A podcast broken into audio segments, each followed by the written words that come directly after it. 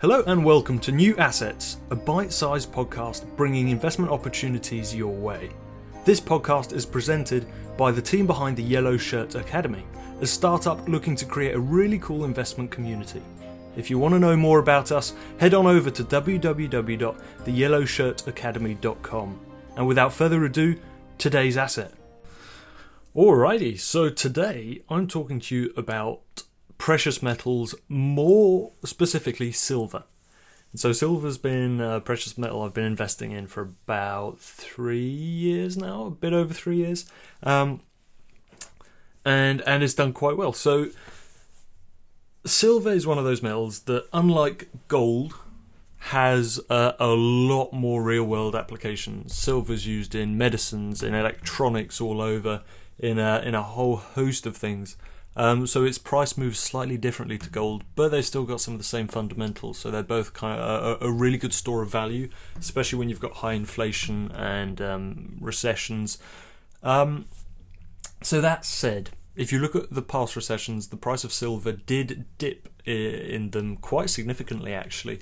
So as we're heading for another recession, and again, do your own research, but uh, all all indicators show that we're heading to another pretty big recession uh, I expect the price of silver to dip. And a lot of analysts would also agree.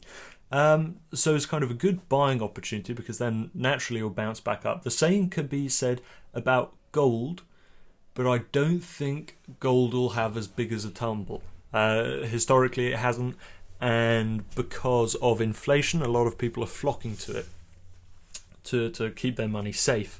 So I think demand will drop, but not as much as for silver. Silver obviously being used in appliances and, and medicines and all sorts. In a recession, people buy less. Uh, so demand for products that use silver will go down. So demand for silver itself will go down. Good time to buy. Um, so at the moment, it's trading at about sixteen pounds twenty spot price, and if you want to be, if you want to have a bit of fun, you can buy it on, on eBay or on a, a bunch of online providers. You can get the physical silver. You will have to pay VAT, and you're looking at about 25 to 30 pounds per ounce. And remember, all of these statistics are, are per ounce. Um, so you know, worth keeping an eye. When I was buying, I'd never buy for anything more than 20 pounds per ounce on eBay. I've now got a nice little uh, stack of silver bars. It's quite cool to look at and to show friends. Um, but again, it's a good store of value, especially for the long term. This isn't a short term play, or it shouldn't be. Um, yeah, back when I was buying, it was kind of twelve to fourteen pounds per ounce spot, so I was paying a, hefty premium, and you would be now as well.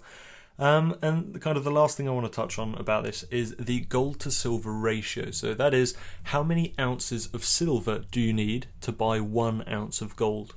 Uh, and the ratio is currently 90, which is extremely high. Especially when you look at historically, you know, past five years, you're looking at kind of a 10 year chart. It used to be down at more like 50 to 60. Uh, so the fact that it's 90 and it peaked at like 130 a couple years ago tells you that either gold is completely overvalued or silver is completely undervalued. I think it's a mix of both. Gold is still very high, silver's taken a bit of a tumble. So again, worth looking at. Um, so, cool little asset for you there, uh, and I hope you enjoy it. Have a good one. We sincerely hope you found this new asset interesting. As a new podcast, we'd love to hear any and all of your feedback at our email short sleeves at theyellowshirtacademy.com. We wish you a lovely rest of your day and tune in soon for another cool new asset. Remember to always do your own independent research before investing, deploy capital at your own risk, and bear in mind assets can go down as well as up.